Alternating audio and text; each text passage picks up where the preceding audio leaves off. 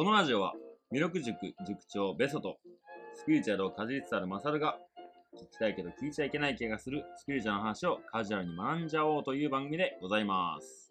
えー本日8月27日土曜日17時18分乙女座の新月ですね。えー今月もよろしくお願いします。よろしくお願いします。えー、まず何を話すかですね。まずね、うん。今日自体はうん。9月10日分ですね。今日自体はそうですね。はい。うんうんうん。そっかそっか。前ね。前ね二人それぞれ、はい。その辺ですね。その辺からでまずはすね。整理していかないと。そうですね。そうですね。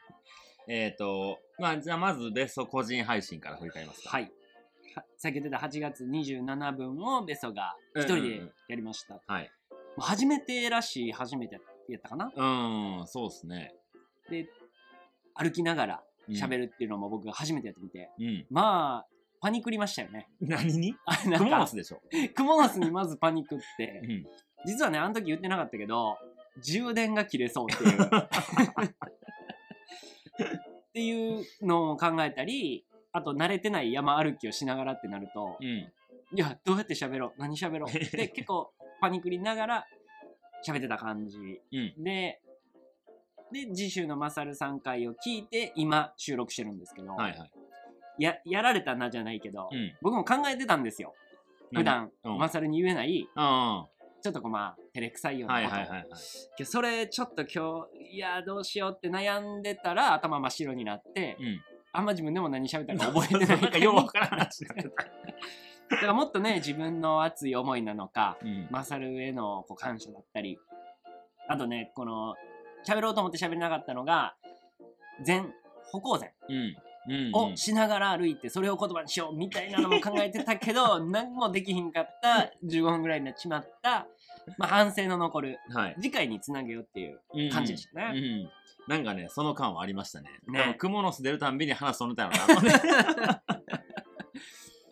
それ聞きながら僕歩いてたんですよね。はいはいえっ、と、27配信で下書きが2日前ぐらいに上がってて、はいはいで、それ聞いて、山の中じゃないですか。もうそれ聞きながら普通に顔面にクモの巣かかって、あ、同じことやってると思って。そう、うんでまあマサルさん回を聞いて、はい。うわーまあありがたいなと思いながらまあこれからもこのチャンネルを盛り上げていきたいなっていう思いは変わらずというかより高まったという僕のベスト一人会でしたね。はいはいはい。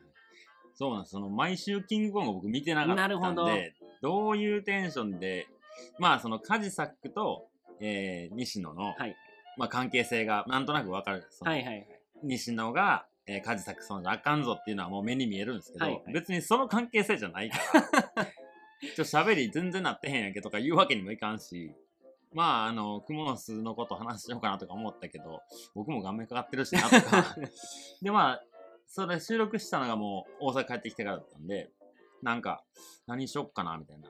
で、あのまあ、佐野さんとラジオやってる、ミミートラジオで佐野さんに直接言わないけどっていうふりをして、いつも佐野さんってすげえなってことを、うん普段言わないんですけどっていう、まあ、おふざけもありつつ、はいはいっていうのを、まあ、確かにベンさんにはしてないなと思って、その話をしたかったところで、まあ、感謝を伝える回なら、それなりに成立するんじゃねえかっていうところで、ああいう内容になりましたねうん。なるほど、はい。ちょっとまあベスト的には反省の回にはなって まあいい記念になったかなと、うんうんうんうん。そうですね。まあ、そんな振り返りでございました。はいはい。で、えー、あと、ミートラジオ、あの手伝っていただいてありがとうございました。あいえいえいえ全然 そっからの今日ですから。ですからねはい。あそこでちゃんとこう、あの、ば番宣をして、はいこっちに、ゲストがね、はいはい、来ていただいておりますよ。じゃあもう早速呼んじゃいます？はい。はい。えっ、ー、と、まあ、ミートラジオを機の皆様は、えー本日のゲストお分かりかと思いますけど、えーニセコに、えー滞在中の深浦誠さんですね。はいはい。あの、世界の生き方でもちょこちょこ名前に出したり、まあ、ミートラジオが、まあ、彼の主戦場終戦場ですね。はい。になっておりますけど。じゃあ、まこっちゃんと僕たちは寝ますので、はいまこっちゃん、えー本日よろしくお願いします。どうも、お久しぶりです。誠です。よろしくおよ願いしくます僕のラジオ周りに遊びに来てくれてありがとうね。いやー、なんか、あれですね。なんか、新鮮なようで新鮮じゃないような不思議な感じですけど。やってることはいつも一緒っていう。でも出てるチャンネルが違うっていう。そうですね。なんか、うん、この前のあの MeToo のあの回を聞いても思ったんですけど、なんかもうみんなもうシームレスにこう同じ感じになってきてる感が。なんかもうお互いにやり合ってるみたいな、同じラジオ、垣根のない感じが、ね。そうなってきたんですね、なんかね。なんか、新しい形。しますかも。いや、いいっすね。と旅と言葉をにする。すごくいいと思います。はい。で、今回ですね、えっ、と、まあ、3回にわたって、えーまこっちゃんをゲストにお迎えするんですけど、はい。えっ、と、今回の9月10日の配信はですね、まあ、まこっちゃんとね、今まで、えー出会って1年ちょっと経つかな？そうですね。まこっちゃんと。うんまあ、うんでもなんかその、今までの話とかを、まあ僕はちょこちょこ聞いたりはしてるんですけど、まあこういうラジオの場で、まあ MeToo ではほぼ扱われないことがあるし、まあやっぱまこっちゃんのこう生き方というか、今の楽しんでる感じのどっからそれが来てるのかっていうルーツを探りたいなとうんうんうんうん。なるほど思っております。はい。はい。で、えっと、その次次の週、9月17日、2週目が、えっと、タロットをしてくれというはい話がありますので、えータロット実践会でございます。で、えーます3回目、えーはい、番外編で、まあ、ちょっとそんなことを踏まえて、まあ、いろいろこれからのことを聞いていこうよっていう、まあ、その3本立てでですね。はい。はい。で、ちょっと先に、全タロットやるにあたって、どんなことを聞きたいかっていうのを先に聞いた方が、なんかいろいろ話がスムーズなんじゃないかってことですね。はいはいはい。でちょっと、まあ答えは、あ答えじゃないわ。質問を用意しといてくれってことを、はいえー塾長からはい。言ってましたので、はい。まあ次週になりますけど、何について聞きたいなっていうのが。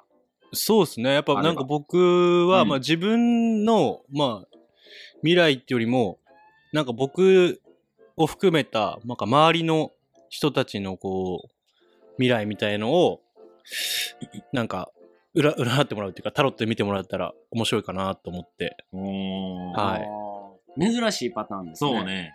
そうですね。なんか自分のことってよりは、その今の結局、うん。僕の周りにある人間関係っていうのが、こう未来的にどうなっていくのかなっていうのを知りたいかなっていう感じですね。まあもちろんこの今のマサルさんとベソさんととか佐野さんととか、まあそういうもものを含めたものですけど、本当に僕の周りにあるうん。全ての人たちの未来がどうなっていくのかなっていうのを、まあ大きい、くくりになっちゃうんですけども上がってるっすね。上がってますね。もう多分占わなくてもいいぐらい占ってものないいいぐらいの裏、うんえ、裏視点からの。あれこれ、魔法少女まどかマイカで言うと、まどかの存在です。ですよねもう概念になってる。概念になってる。あれ？私個人はもうどうでもいいのっていう。新しいタイプですけど、どう出るんでしょうね。ね。まあ、ちょっと来週うん。深掘りしようとは思うんですけど。OK です。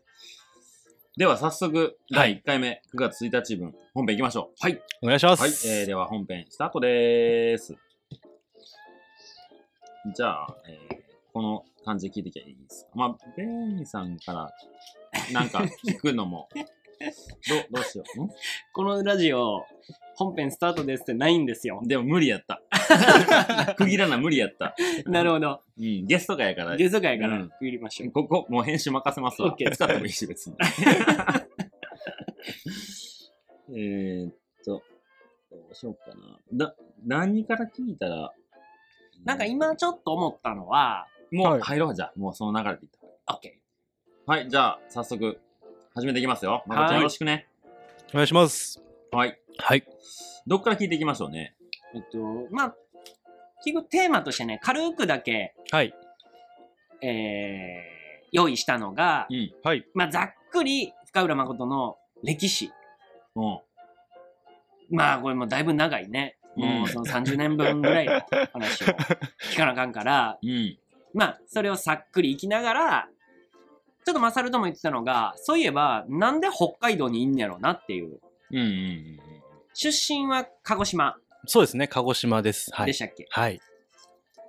そう。なのに、まあ、反対というか、うん。ね。にいるのかっていうのやったり、で、あと、アウトドアはい。をやっぱ楽しんでるっていう話を聞いたから、はい。それとの出会いは何やったのかなとか、なるほどですね。はい。そうね。じゃあ、なん、北海道に行き着いた経緯をまあ聞いてみますか。そうですね、一北海道に発目行き。着いた経緯ですか。結構長い、長いですけど、いいよまあ、ざっくり言うと、うん。短く言うと、えー、まあ、もともと僕は鹿児島に、まあ、ずっと24歳ぐらいまでいたんですけど、うんちなみ、に今何歳ですか？まあ、31ですね。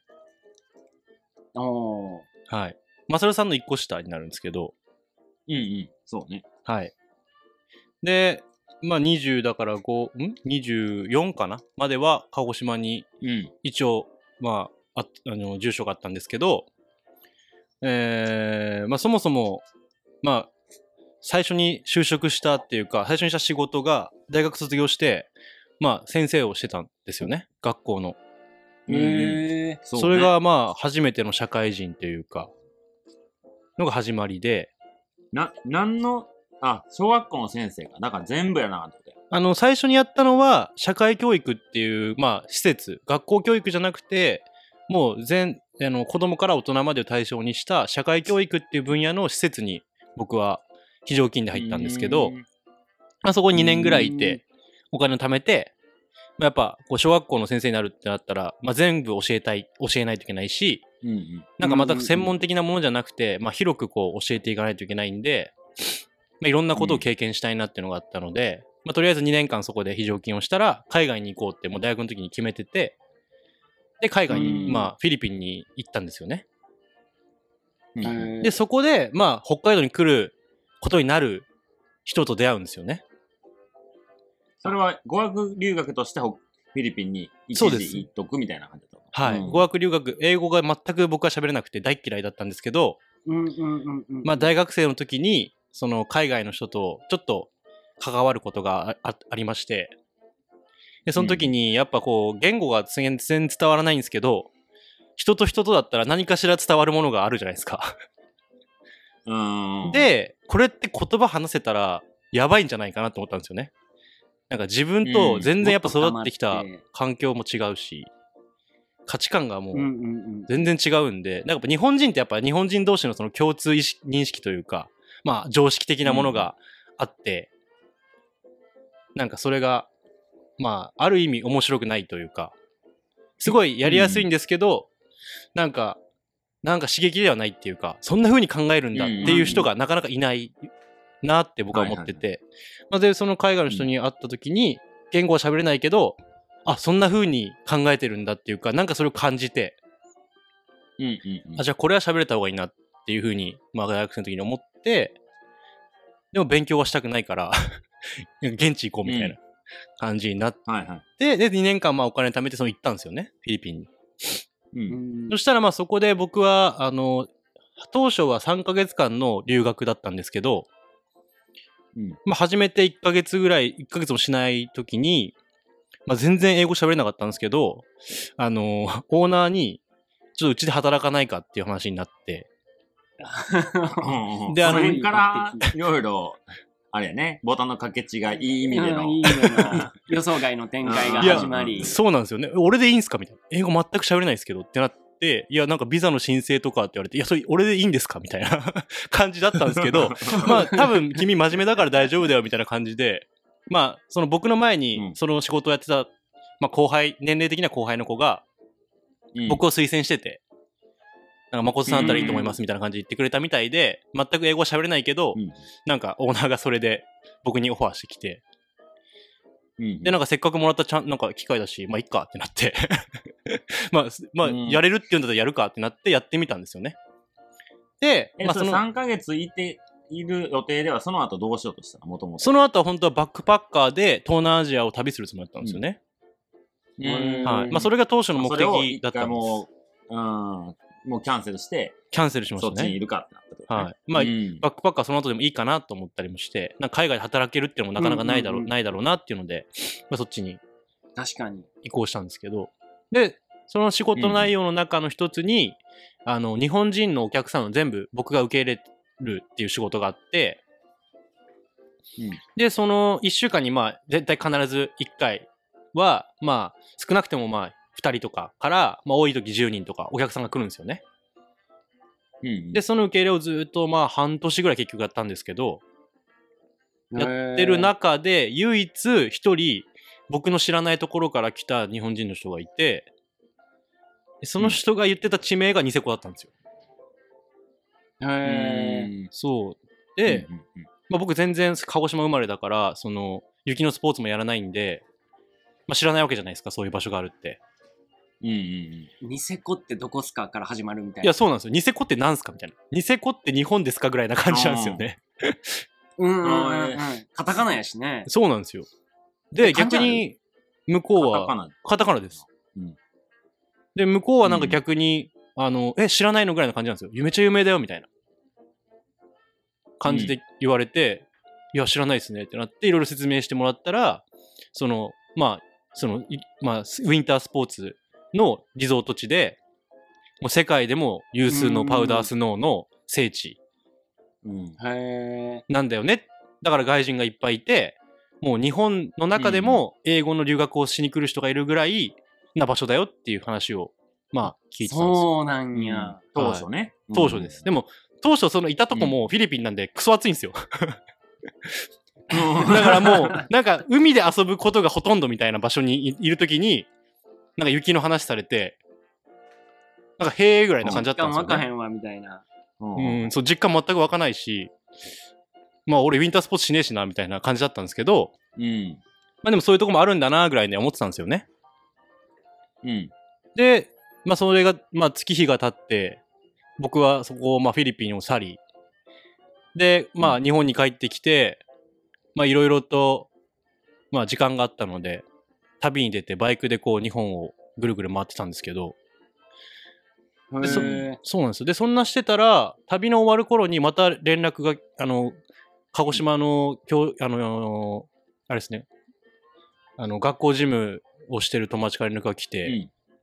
ちょっと教員がけ足りてないから、深浦やらないかって言われて、うんで、ちょうど旅も終わる頃だったんで、もうほんと辞める日に電話来たんですよね。辞めるその日に、前、次の日からもう鹿児島帰るっていう日に連 電話電話来て、なんかすげえタイミングだなと思って、それもやる。わっていう話、そのそこでもうお OK して。うん。うん。で、まあ教員をやってたんですけど、それもまあ、夏、えっ、と、3ヶ月ぐらいのまあ期間だったんですよね。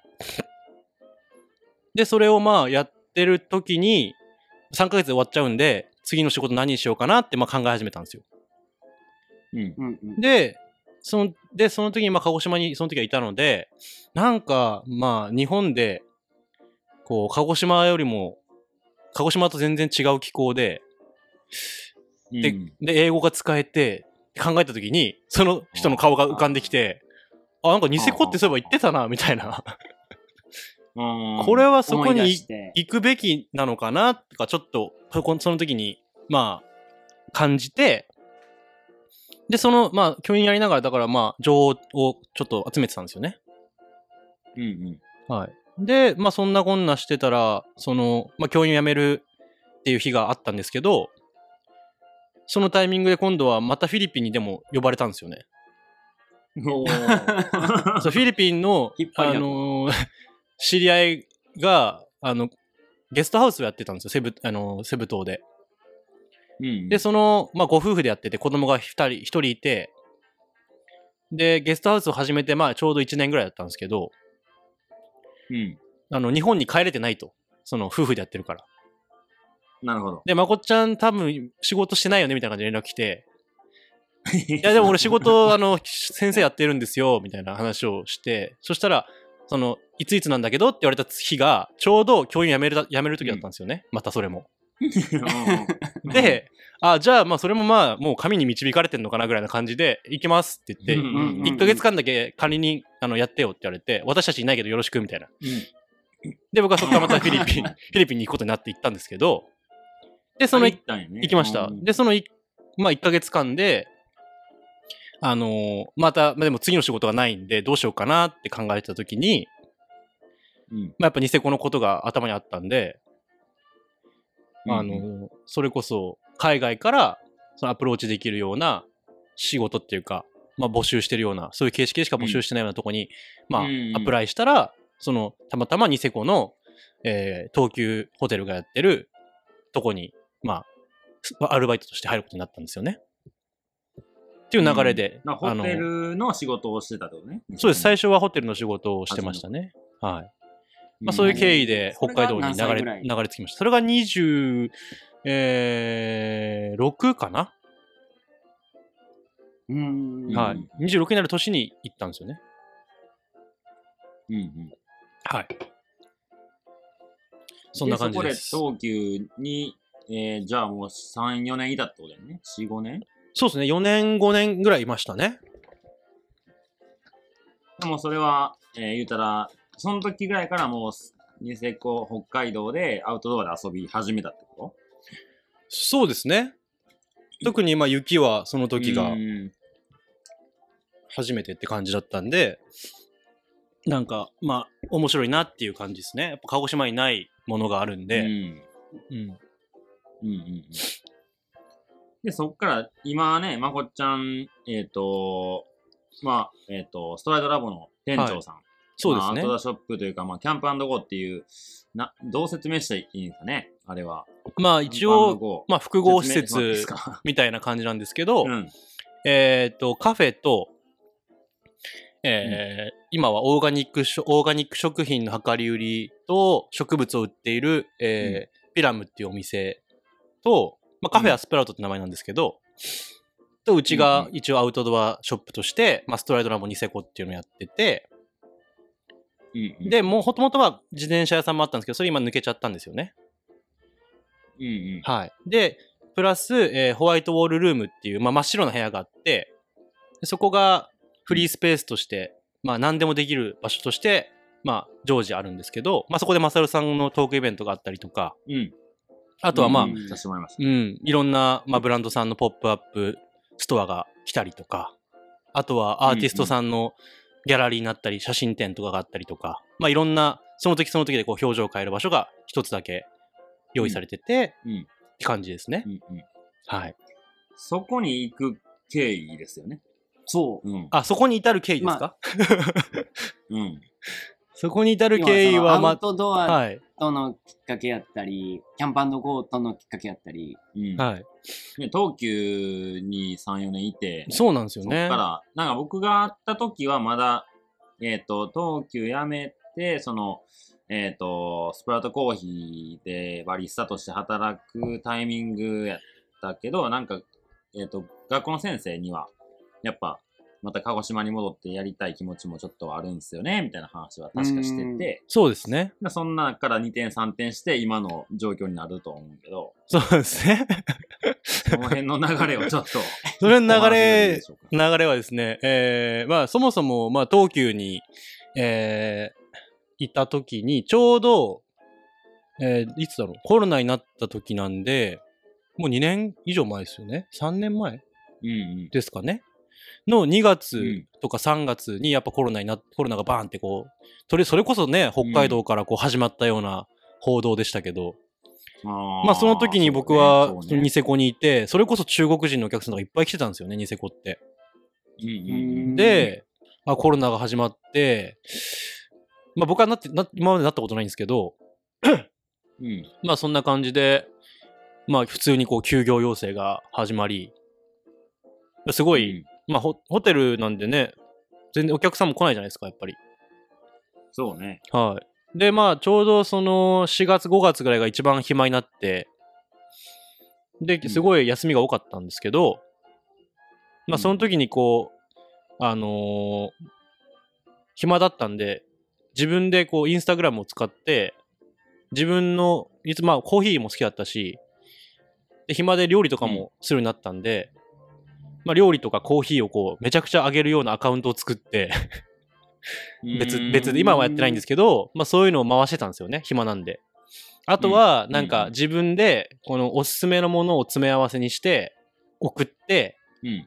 で相手からまたそのおすすめのうん。向こうのおすすめをもらうっていう、まあ、まあ一応リコメンデーションミックスっていうやつを企画してでーなんかそれはまあ暇だったんで自分の暇つぶしとしてやったんですけど結局、まあ、自分のおすすめをああげてで向こうの何も何もこっちのこと考えなくていいからっていう体でうんうん。本当に自分がおすすめだと思うもの。だから女性だったら化粧品が来るかもしれないし、まあ、それは何でもいいんですけど、なんか自分が持ってない視点を欲しいなって、暇だから、なんかその自分が絶対考えようなも考えないようなおすすめとかを送ってきてくれたら面白いなっていうのが自分にあって、はい。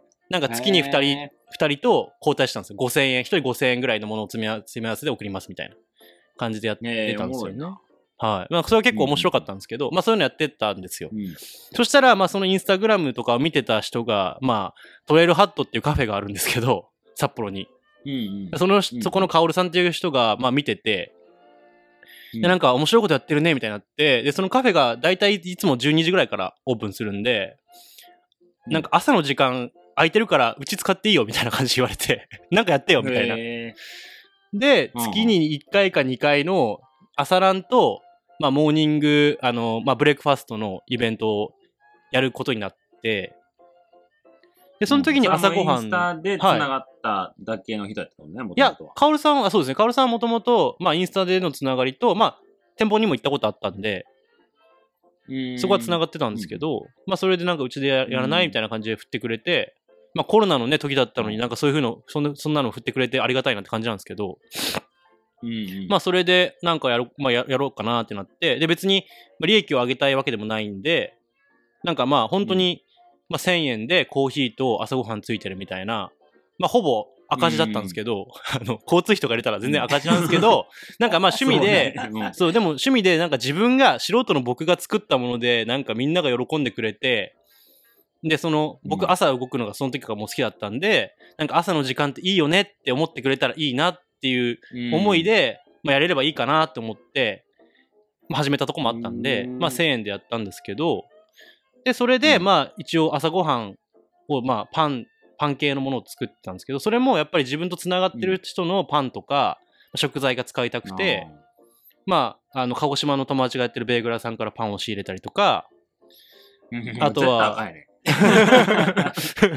まあ、あとはこの、ニセコにすごい僕がおすすめしてる斎藤製パンっていう美味しいパン屋さんがあるんですけど、そこの、うん。まあ、コッペパンを使ってホットドッグを作ったりとか、で、ホットドッグのウインナーも、まあ、この辺の畜産の、あの、知り合いの人が作ってるウインナーを使ったりとか、まあ、うん。コストをけ結構かけてやったんですけど、で、そんな中で、まあ、コーヒーも、その自分が好きなコーヒーショップの豆を使わせてもらいたくて、うんあの他、まあ、スプラウトもそうなんですけど、まあ、コーヒーシュプリームっていう、まあ、渋谷にあるお店のニュージーランド系のコーヒーショップがあるんですけど、そこの人と連絡取ったら、すごいここ、快く受け入れてくれて、まあ、仕入れ値でやらせてもらったりとか、まあ、してくれたんですよね。へで、その流れで結局、まあ、スプラウトとも縁ができるんですよ。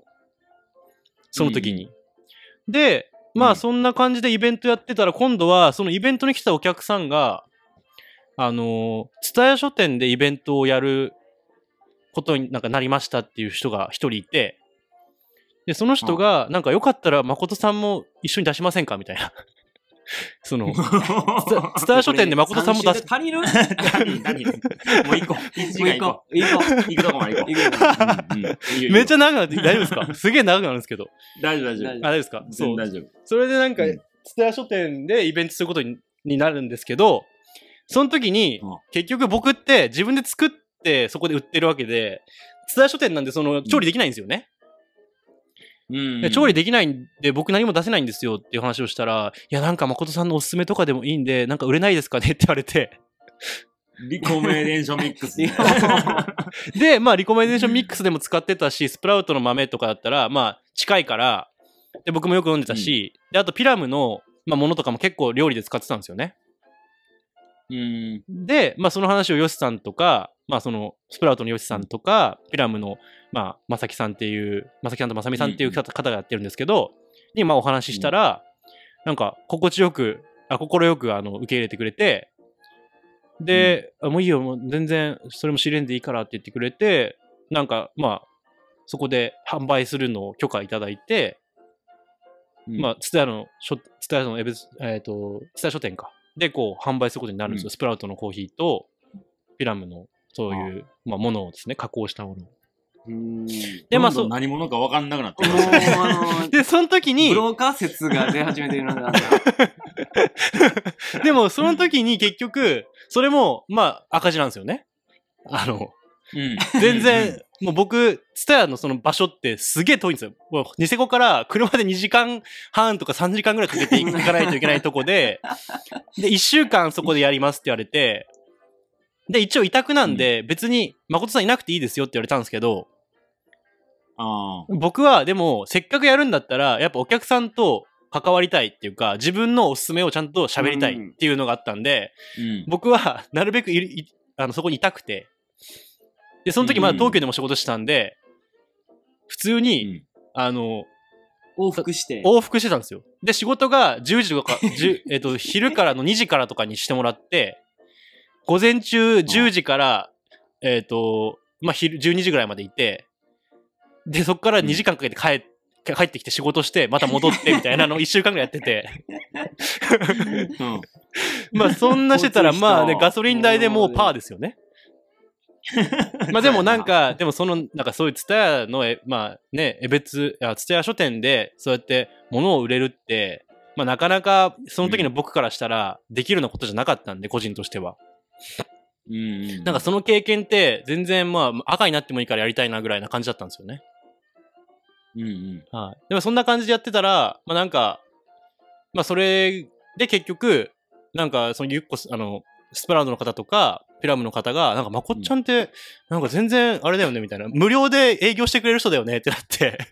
確かに確かに。そう。勝手に営業してくれるから、そうなっちゃうよね。そう、か勝手に営業してくれるし、うんこっち何もお金出してないのになんか大丈夫なのみたいな感じになって、うんまあでもまあ僕はそれが趣味なんでいいですみたいな感じで言ってたんですけど、うんまあでもそんなしてたら結局まあその年の年末に、その、まあスプラウトの、そのヨシさんとゆっこさん代表のお二人から、まあうんそのうちの社員にならないかっていう話をいただく、いただくことになったんですよね。はあはあはあ。はい。で、その時のまあ話、まあしかもスプラウトとして初めての社員だったので、まあ全然何をどうしていいか向こうもわからないし、僕も人生で一回も社員になったことないんですよ。ちゃんとした正規行為されたことなくて、ずっとアルバイトはいはいかは非常勤とかで教員やってたんで、うんそう、全然わかんないんで、でもとりあえず生活できればいいですみたいな感じで、まあ話は進んでいったんですけど、まあで、それでまあ3月にもともともう東京辞めるって決めてたんで、うん。まあその流れで結局まあバーって3月まで行って、で、まあ3月終わるこ終わる頃にどうすんの？結局どうするって話になった時に、いや、まあせっかくもらった話なんで、やらせてもらおうかなって思ってますって言って、まあちゃんと内容を詰めて、あの、まあスプラウトのカフェで、えー、焙煎師とバリスタとして、うん。まあ社員としてじゃあ迎え入れるねっていう話になって、うん。で、僕は、まあ本当はあと4月からまあね、社員としてこう働くんですけど、あのー結局、えーその4月5月で、それこそマサルさんに会いに行ったりとか、なんかいろんな、いろんなやりたいことがそこにも詰まってたんですよ。で、じゃあまあそれが終わった後がいいなっていうことになって、僕はまあ6月からっていう、まあ話で、まあ決まって、うん、で、まあ、その4月5月、いろんなとこにこう回ってたんですけど、でその時はもう思いっきりコーヒーをやるつもりでいたんで、そうやったね。そうなんですそうやったよね。その時は思いっきりコーヒーをやるつもりでいたんで、東京、福岡、大阪、沖縄、えー、どこ行ったかなまあいろいろ行ったんですよね。で、その中でいろんなカフェを巡ってたんですよ。うん、コーヒーやるからね。そうそうそう。もうこれはコーヒーの勉強しないといけないなと思って、もういろんなコーヒー店回ってたんですけど、まあ、そんなしてたら、まあ、電話が来まして、あの、うんよ峠さんから電話来て、あのーはいちょっと話さないといけないことがあってっていうふうに言われて、まあ、実は、そのキャンプゴの中でやってたストライドラボニセコうん。の、うんまあ、人が、ちょっと辞めることにななるんだよねって言われて、うん。うん。うん。で、察しがつきますね。はいで、まあそこでなんだけど、あのー結局、まこっちゃんはまあスプラウトでバリスタとロースターとしてっていう話だったんだけど、まあ、その人が6月、まあ7 6月いっぱいで辞めちゃうから、まあ8月からうちでやるかもしれなくてっていう話をされて、うんで、そうなったら、うんまあ社員なのがまこっちゃんしかいないから、まあ、まこっちゃんが店長っていう形になるんだけどどうかなって言われて、まあその時もう電話で、まあその時電話で言われたんで、なんかもうその時点でなんか、あ、いいなと思ったんですよ。まあコーヒーもすごいやりたかったけど、実際コーヒー屋さん、まあスプラウトだけだと、結局まあそのコーヒーと、あのまあ焙煎、コーヒーの焙煎とバリスタとしてはすごい多分成長できると思うんですけど、それプラスアルファストライドに入れば、アウトドアもできて、で、コーヒーも、うん。まあ、触れなくはないなっていう、イメージが、はいはいはいまあ隣ですね。そうなんですよ。イメージがこう、湧いてきてすぐ。で、もうその電話でいいですよってやりますっていう話を、になって、まあそこでだからそういう風になっちゃ、なっちゃったっていうか、決まったんですよね。なるほど。ちなみに、はいスト。ライドラボは、はい。まあ、いわゆるアウトドアショップというか、うん。テントが売ってたり、寝袋が売ってたりみたいなお店。まあ、すいわゆるアウトドアショップとはちょっと違うんですけど、もともと本店が、はあの東京にありあって、でそこはまあもうプロのランニングショップって感じなんです。どっちかっていうと。あ、ランニングがメインの。そうですね。ランナーショップって感じなんですけど、で、まあ、結局はそのトレイルランニングとかをやる人が履くような、まああのーまあ、アルトラっていう靴があるんですけど、まあ、それをメインに扱ってるお店で、はいはい。で、結局そのアルトラのシューズっていうのが、まあ、マサルさんとかも履いてくれてるんですけど、うん。あのーベソも履いてます。僕も履いております。あ あれ？あれ？ベストさんも履いてくれてるんですベソもか履いてます。あありがとうございまはいす。ベソも履いてます。まあ、その、その靴が結局、まあ、えっと、トレイルランニングっていう位置づけだったんですよ、昔はね。ね歩く人たちはこううん登山靴っていうのを履いてるっていう時代があったんですけど、もう今はそこがもう垣根がなくて、トレイルランニングやらない人もトレランシューズで山を全然ハイキングとか登山するっていう時代になってきたんですよね。まあ、それもあって、あの、ランニングショップだったんですけど、結局そのハイカーもアルトラを履くようになったので、うん結局山泊したい人とかが、まあ、やっぱく見に来るわけじゃないですか、靴を。はいはいはい。で、それでだんだんこう置くものが増えていって、本店もまあちょっとこう、昔とは違う感じでお店が置いてあるみたいなんですけど、まあうちはそれよりももっとこう、なんていうんですかね、アウトドアっていうか、キャンプとかにちょっと寄ってるお店で、本店とはまた置いてるものが違ったりするんですけど、うちの一応コンセプトは2泊3日でにあのニセコを楽しめるものを、まあ、置こうっていうコンセプトでやってるんでる、ほど。はい。もちろん、あのテントもちっちゃいんですけど、ありますし、はいまあ、寝袋はちょっとま今ないんですけど、まあ、シュラフカバーだったりとか、うんうんまあ、ザックもありますし、まあ、そういう一通り一応揃うガス管とかもあったりとか、ガスバーナーもあったりとか、まあ、そういうのが置いてるお店ですね。なるほど。はい。いやまあ実は、さっくり、こう、簡単に自己紹介してもらって、はい。で、まあ、聞いてる人もね、まこっちゃん初めてですっていう方も少なからずいるのかなってうん、いうもちろんもちろそうですね。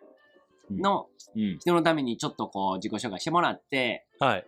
で、あと、なんで旅と言葉のゲストに来たのかっていう説明をしなあかんなと思ってたら、ああ、はいもはい。うがっつり深浦、深浦誠を今いただいたんで、うん。ちょっと前後しちゃったけど、うんうん。そうですね。そう、もともとね、はい。もともとは、まあ、マサルとのつながりがきっかけで、そうね、このゲストに至ったゲストに至ったね。経緯ね。そうですね。マサルさんとの出会いがなければここにはいないですね。はい。そううんうん。で、マサルがやってる別の2つのラジオに出るようになって、えー片方だけかな。片方だけ世界の方には。出てないですね。出てなくて。はい。うんうん。で、MeToo ラジオに出て、うん。で、なんか、その3つの中やと、この旅と言葉が一番刺さってないやろうなと僕は勝手に思ってて、あ、はい。まこっちゃんに？まこっちゃんが、その3つのラジオの中で、いや、刺さってますとよ。思ってたら。そう、っていうメッセージをわざわざ僕にくれて、うん。うん。はい。そう、マサルじゃなくて僕にくれんねやっていうところが、なんか、あ、ほんまに聞いてくれてんねやってなって。なんかね、あの、僕3つやってるじゃないですか。はいはい。僕全部その、言ったらベソとやってる旅と言葉は、ベソの番組と思ってるんですよ。はいはい。僕どっかでうんはいはいいや、でも、で、MeToo は佐野さんの番組なんですよね。はいはい。はいはいはい。そう。だで、世界の相方は宇部君の番組と思ってるとこがあるんですよ。はいはい。はいはいはい。だから正解やと思う。なるほど なんか全部、なんていうかな。それぞれ色が違うから、もしまこっちゃんとや番組もし僕はしたら、まこっちゃんの番組として僕は多分なるほど。話すと黒子みたいにな僕はどこにもいないんよ。そうそうそうそう。でもなんかそ、そんなつもりでやってなかったけど、なんか自分らしいなって思いますね。うんうん。うん。なんか誰かを誰かに紹介したいとか、うんはいはいこんなおもろい人おんねんでっていうのを話すことが多いから、うんはいはい。はい。僕自身何もないって未だに思うんで、いやいやいやその歩いてきたこととかあるけど、うん。そんな深くようわからへんけど、なんかこんな人はこんなこと言ってたよっていう人を紹介して、うん欲しい情報を伝えたい内容がそこでマッチしていけば、僕を見てる分にはすごい嬉しいんですよね。うんうんうんなんかそう、ラジオもし勝手にそうなってる感じがうんうんうん。してて、なんかうん MeToo ラジオではね、えー、ニセコ支部って言って盛り上がってて、そうね。なんかそれを羨ましくこう指加えて見てたから、そうそのまこっちゃんが、まあ、ニセコ支部のまあ部長として、なんかこう周りの人に広めてめっちゃ聞いてくれてるみたいなのを聞いて、あ、そんな広がり方あんねやと思ってたまこっちゃんが、わざわざね、今回メッセージをくれて、いやいやいや。で、僕がゲストで、じゃあ出てくれませんか？って言ったら、もう二展示で、いや、出たいですって言ってくれた。ありがとうございますの、今回が迎えれね。て、ではじめまこっちゃんとつながったの多分僕があの JK と山道の JK とハイカータイムっていう、うんそうですね。まあ元祖じゃないけど、うんうん、二人で、うん、インスタライブをしてて、で、まこっちゃんが多分 JK をフォローしてて、で、そこに出てくるマサルがいて、で、見てくれて、その時に僕ポストカードを書きながら旅をしてる、うんうんうん、うん。道のくやったかな？そうですね。そう。道のくで、まこっちゃんも結構手紙をよく書く、うんうん、流れがあって、で、なんか、まあ、同じようなことしてはる人がいるなっていうのを見てくれてるんだけど、をくれたはず。はい、そうです。はい。同じようなレコメンデーションをやってるような人たちね。そうね汚い字で。そうですね。それまあ、あれがねが、出会いですね。もう1年前ぐらいか。いや、一1年以上前です以上前では、う。うんうんあったのは1年ちょっと前やけど、うんうんうん。そうですね。道の奥歩いたのはあれが、そうですね、2020年の秋なんで、今頃ですよね。えー20年の9月、まあ、まあほぼ10 2年。うん、そう、2年前ぐらいに、そう、ん連絡くれて、ポストカードさっき言ってたイベントを北海道でやりましょうが、そう実際に行われて。そうで、会いに来てくれたのが去年の6月。そうですね。5月かな ?4 月、5月かな？5うんうん月。はい。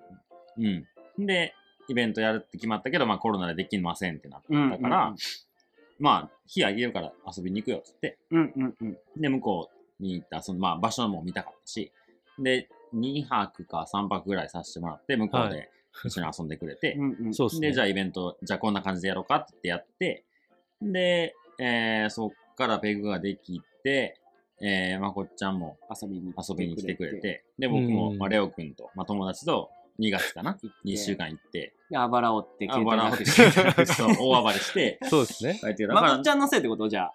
うん、いやいや、おま、全く俺じゃないですね。全く俺のいないところで追ってったっていう。うん。そうそう。最そう終日。もうニセコのせい。偽物のせい。はい。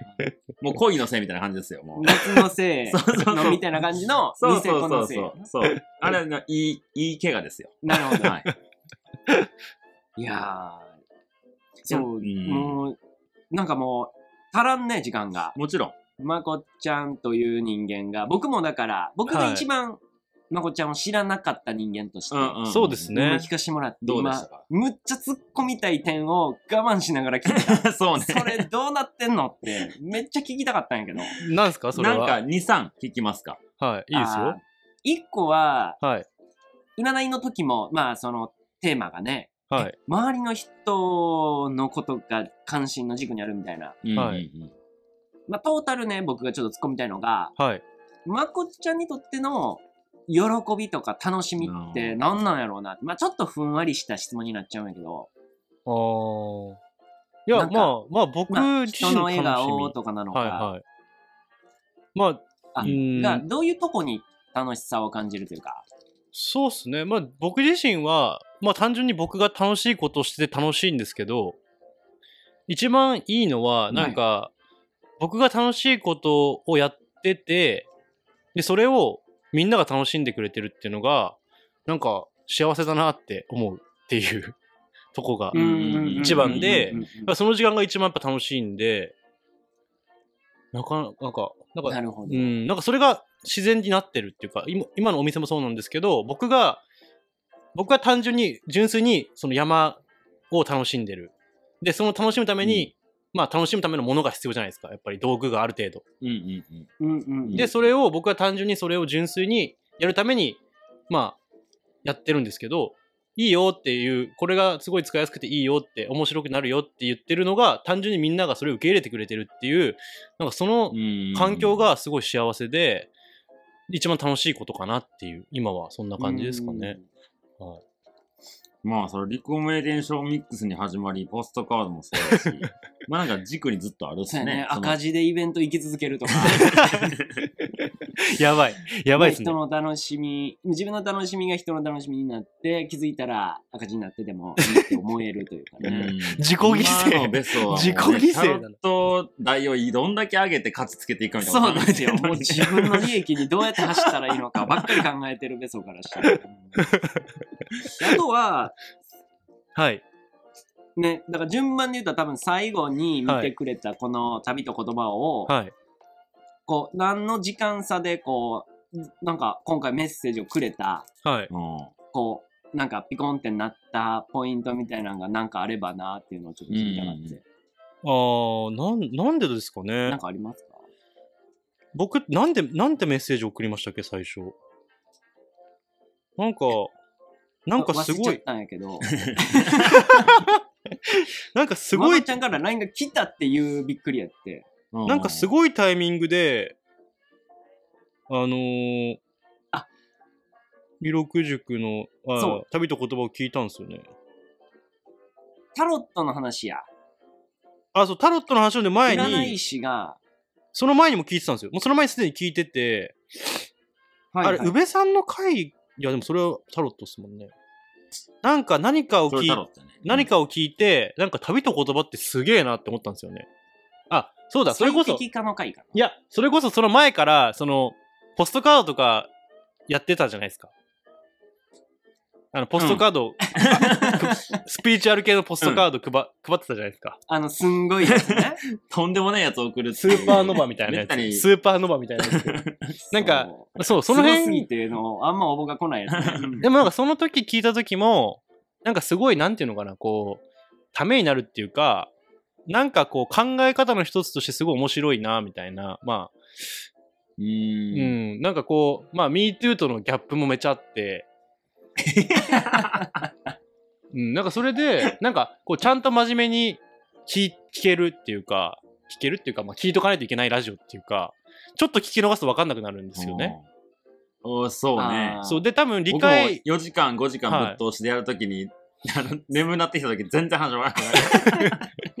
多分あの、喋りながら何喋ってんのやったっけってなる。あれですよね、多分理解しできない人は多分理解できないっていうか、しにくいっていうか、頭の中でこう整理つかない人は聞いてるだけでは多分一回じゃ分かんない回もあるのかなって思ったり、わからん。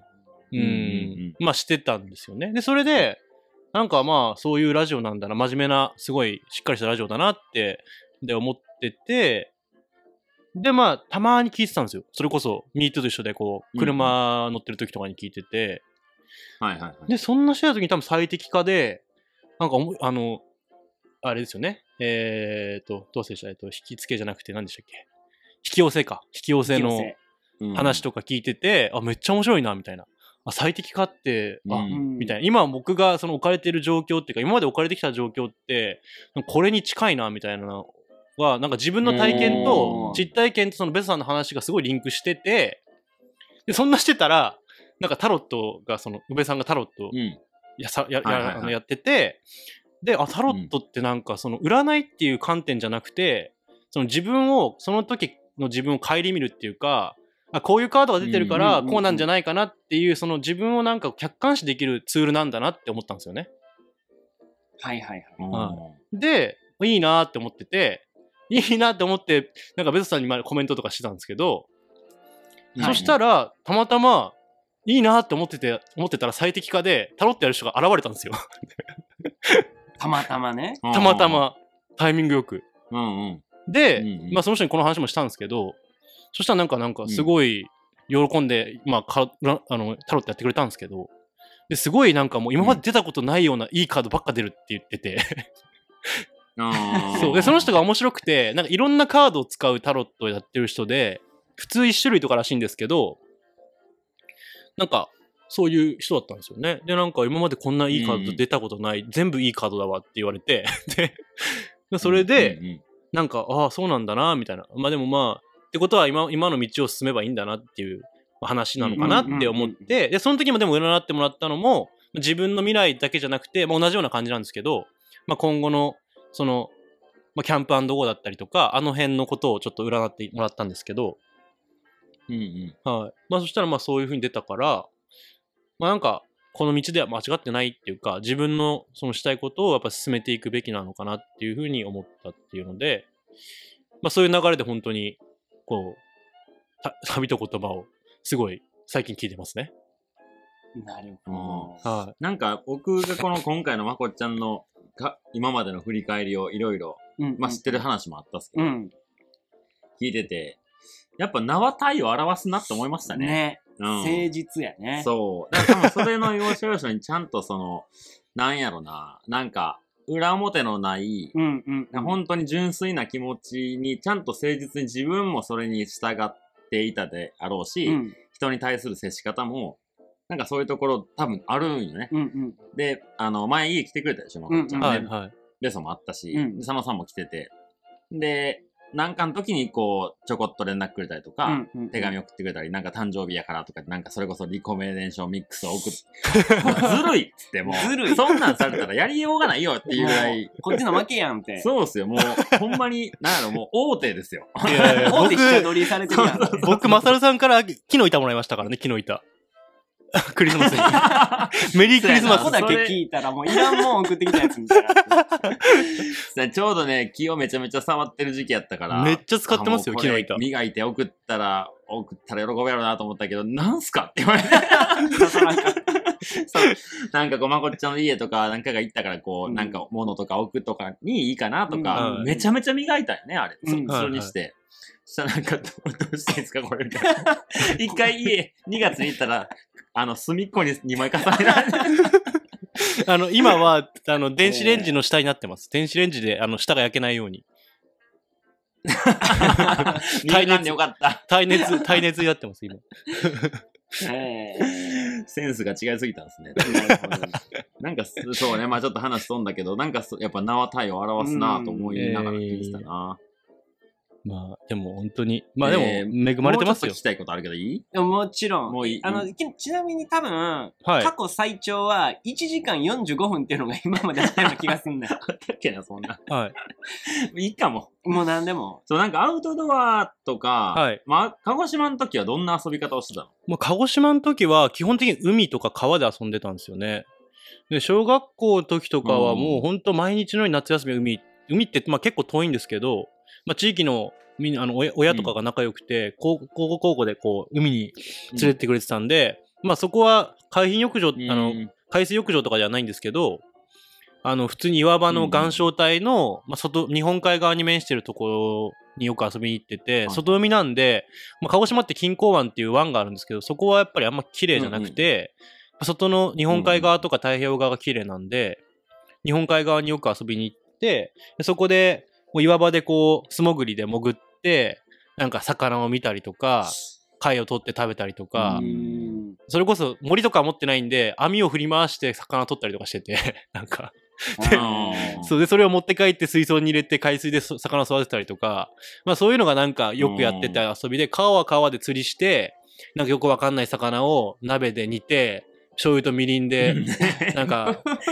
泥臭いやつをひたすら煮煮込んで、骨ごと食うみたいな遊びやってたりとか。食えんのか？これみたいな。いや、でもその時はごちそうだったんですよね、なんかね。今だったら食えないですけど、えやっぱ当時の僕たちからしたら、なんか自分たちで取ったものを食べれるって、なんかすごいー。ことで、なんかそれがすごい僕は楽しかったんで、でもまあアウトドアめちゃくちゃ好きで、まあ運動も好きだったんですけど、うんうん結構それにワクワクずーっとしてて、で、まあだから大人になっても、まあ山はなんかどっちかっていうと鹿児島だと夏は暑くて登れないので、はいはいはい。春とか秋にちょっと紅葉見に行ったりとか、まあするぐらいですね。あとはまあトレーニングで走っ走ってたっていうか、そのバスケをずっとやってたんで、まあトレーニングとして行ったりとか、うん、っていうやるぐらいで、あんまりこう、今みたいに山山って感じじゃなかったですよね。もうあの、一度の先生のバスケなんですよ。えー、で、えっと、強い学校やったっぽくて、もしかしたら知ってるかもって言ってた、かばっちゃん。へあ、ー。伊豆の先生出てくれました、伊豆の先生って、あの、あれですね、仙台、あ、じゃなくて、工業高校のマネージャーでしたっけ？あーこあー、そうそうそうそうそう。鹿児島工業ですよね。めっちゃ強いんですよ。うん。でも、一園さんんか知、ってるかもって言って。あの、うんめちゃ僕は覚えてます。男の人でマネージャーっていないんへで、あーへそう。すごい、そうんしなか、かもでかいしな、あいつ。そうですね。うん、うん顔はすごい覚えてましたね。で、僕、なんかそこでそう、んはいはいはい。あ、言うよ。いやいやいや、なんか、だ大丈夫ですよ。その一園さんとは、でも多分喋ったことはないです。見てる、見たことあるだけで。あ感じです。ううん。うーん。なんかでもそのうち、なんかで同じ場に居合わせたーら、あ面白いね。うん、鹿児島やし。そうですね。はい。まあ、つながりはあるちっちゃいと思います時からなんかこう、自分の知らない世界を見てみたい欲が強かったん？感じが。あ、それはめっちゃ強かったっすね。もう幼稚園の時からずっとそんな感じだったみたいで。あと、きょうんうんめちゃくちゃちっちゃい時から一人でいろんな人に勝手にあ会ってたみたい。会ってたっていうか、まあ近所、なんかやばいやつに聞こえるかもしれないですけど、知らない人について、うん、まあでもそういうタイプだったみたいですね。なんか、あの、結局うん僕、弟がいるんですけど、2個下に。うん。弟が生まれてから、まあ一人でもう遊んでたみたいで、で、三輪車乗って、まあ外で遊んでて、で、結局一人だから、なんか、うん。その辺にいる大人の人とかに声かけたらしかかけてたらしくて、で、なんか、ま、僕自分のことマー君って呼んでたらしいんですけど、なんか、うんマー君と遊ぶ、マー君、マー君のお家に遊びに来たのみたいな感じで、いろんな人に声かけてたらしいんですよ。まあ、寂しかったのもあると思うんですけど、やばい子供やな、それ。多分寂しかったのもあると思うんですけどね。うん。でもなんか、多分友達を多分もう探すっていうか、その時から多分なんかだ、なんかこうて、友達を探すのが得意だったっていうか、まあ誰になりふり構わず多分言ってたんでしょうけど、まうーあ、ん。それでよく、だから、まあ、未だにその地元の近所に住んでた人たちと母親の友達とか会うこともあるんですけど、未だにやっぱそういう風に言われて、昔からそうだったよね、みたいな。なんか、すぐ友達作って、みたいな、なんか、誰とでも仲良くしてたよね、とか言われて、で僕自身はすごい、ちっちゃい頃の記憶はないし、小学生、中学生って結構引っ込み思案だったんで、まあ高校生もそうなんですけど、うん。本当、大学生になって、接客業とかするようになって、やっとなんかこう、人前で緊張しなくなったっていうか、ももう接客思い出したというか。そうですね。なんかもう、本当人前に立つの大嫌いだったんで、大嫌いだし、その、なんかね、まこっちゃんと似てるとこ結構多いね。え やっぱ、その、初めましての人と喋れなかったですよね。なんでもう、だからカフェとかでも働いたこと、18でカフェ入ったんですけど、その時とかもう嫌すぎて、その仕事が。うんで、今、今だったら、そのね、カフェやりたいってすごい積極的なんですけど、その時って何も分かってないから、もう全部に消極的で、全部受け身だったんですよ。言われないとやんないみたいな。うんで、それでどんどん億劫になってって、なんか、よ言われた仕事しかやらないって結構きつくて、うん。やっぱ自分で積極的にやった方が物事って何でももう前向きに進むじゃないですか。うん。なんかそれをその時は全く分かってなかったんで、もう絶対お客さん来てもなんかいらっしゃいませって言って、あの、テーブル行きたくないみたいな。オーダー取りたくないみたいな。オーダー間違ったら嫌だし、みやたいな。わかるわ。もうそんなことばっか考えてやってたから、それもでも、ほんと続かなくてすぐ辞めちゃったし、ううんんでもなんかそっからそれがこう転じたんやろね。でもまあそれはなんか大学で、それこそ、まあ教員になろうっても思ってた時だったんで、その時は。でもう4年しか大学生活ないから、そのストレートでこんな状況で教員になってもマジダメだなと思ったんですよね。で、うん、なんかいろんな、それこそみんなが、みんなは普通にそのしょ、まあ、学校の先生になんなければ、そのはた22歳で卒業して、そこからずっと社会経験を、まあ、していくわけじゃないですか。うんうんじゃあ、うん僕はとりあえず4年の間にいろんなことをやろうって思って、でも学校の、その、うん学校の教育実習とかもあるんで、できること限られるんですけど、時間とかも。まあ、その中でフルにいろんな仕事やってみたいなと思って、そこからもう、な、なんでもいいからとりあえずいろんな仕事ややろうってなって、もう緊張とかもするか、うんするけど、もうそれをやるのは4年しかないからと思って、まあ、自分の殻をそこで破ったっていうか、なんか、まあ興味あることはたくさん。その当時からあったんで、緊張はするけど、まあその好奇心の方が上に行ったっていう感じですかね、どっちかっていうと。その人と接することとか、はい。うん。あれです学校の先生になりたいなって思ったのは何かあったの、学校の先生になりたいなと思ったのは、まあ高校生の時に、あのー体育の先生になりたくて、自分の祖父がうん。体育の先生だったんですよね、高校の。うんうん。で、まあすごいバスケ、バスケの、あのー上手な、まあすごいもうその時は年でしたけど、国体の選手だったりとか、うん。なんか結構審判でこう、鹿児島、九州で一人しかいないぐらいのクラスの審判取ってたりとかしてて、え。ーまあすごいまあ、鹿児島県だとすごい有名なこう、まあ人だったんですよね、祖父が。うん。で、なんかそれ見てて、なんかまあ、やっぱ先生先生って慕われてて、なんかこうみんな子供たちが、なんていうんですかね、こう、ありがとうっていう気持ちでこう、接してる感じが、なんかいいなっていうか、で僕うん子供めちゃくちゃ好きだったんで、なんか教育ってなんか面白いなみたいなのが、その時あって、うんうんで、まあ先生になりたいなっていうのはあったんですけど、でも結局体育の先生にはちょっと、まあ大学が、大学のその体育科っていうところに行けなくて、まあ小学校の方にあの変えた、変更したんですけど、それがきっかけですね。教員になりたいと思ったのは。うんはい。僕も一時期ね、教員になりたいと思ってたんですよね。へあーーそれあんま知らんかも。お父さんが教員なんですよ、体育の。ですよね。うん言ってましたもんね。で、バレーボールなんですけど、そうそう。で、まあ、僕もめっちゃ引っ込めじゃんやったんで、うん。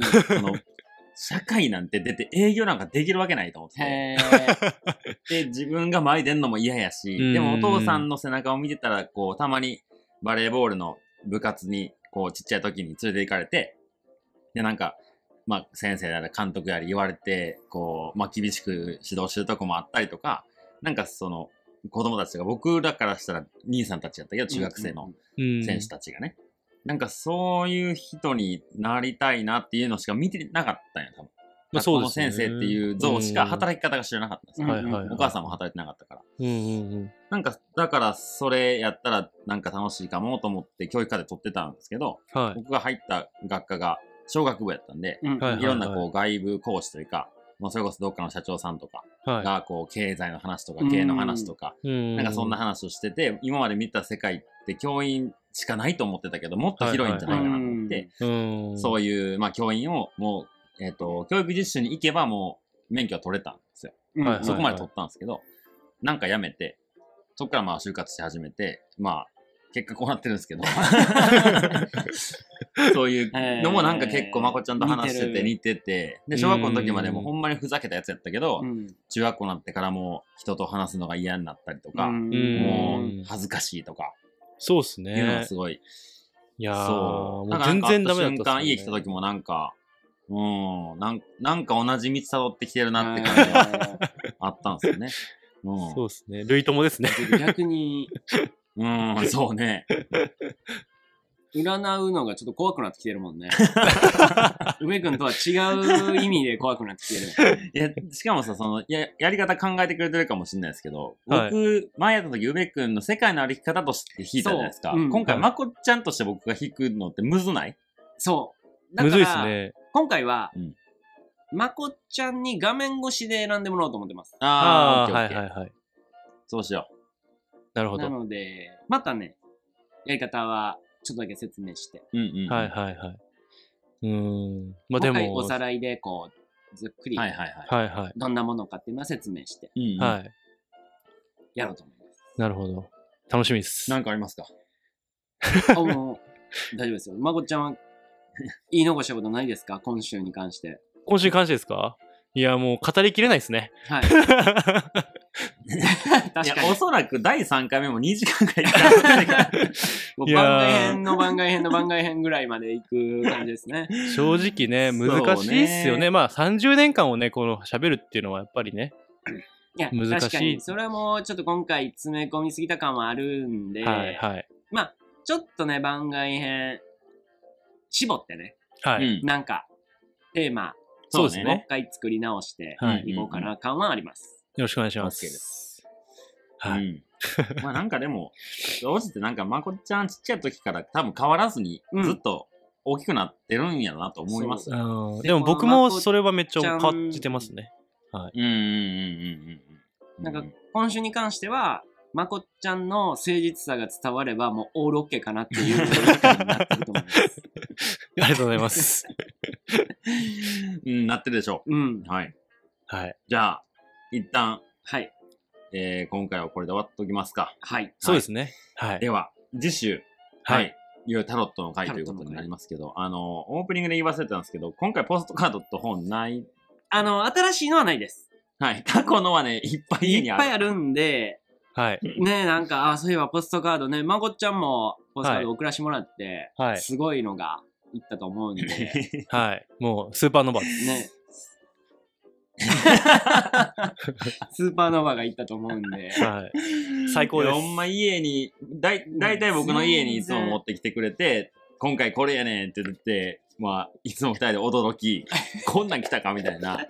一応、ベソもあのネットとかで買ってくれて、なんかはい5枚セットとかね、そそんなんで来るから、全種類、まあ、生で見んのを始めたら、すげえの来たな、今回も。それが溜まっております。う。はい。全然。あのーですので、あの、いつでもいいのでね。はい。僕も、僕も新しいの欲しないけです。僕も欲しいです。あ、今回、あの、じゃあ、改めて、うん、はいじゃあ、買い終わったら二人でね書いて送りレコましょうかメンデーションを送りましょう。そうね。お願いします多分2、30枚あるから10枚ぐらい送ります。あ、それ、じゃあ僕から、あの、誰かに送ります。な、なるほど、なるほど。リコメレーションミックスをこっちではいね。やって1枚書いてあと白紙で渡してでそうですね。それを、あの、僕のインスタで、あの、欲しい人っつって、手紙書きますって言って、ランダムで送らせていただきます。一応旅と言葉をハッシュタグというかあのメンションだけお願いしますねはい、お任せください。あの、はい。それを皆さんに伝えて、お上手お上手ですから、はいはい、拡散していきましょう。よろしくお願いしますはい。はいでは、えー、と9月10日の、えーまこっちゃん第1回目、はいえーはいこれで終わっておきます、はいねありがとうございます。では次週よろしくお願いしますお願いします。ありがとうございましたありがとうございましたありがとうございました。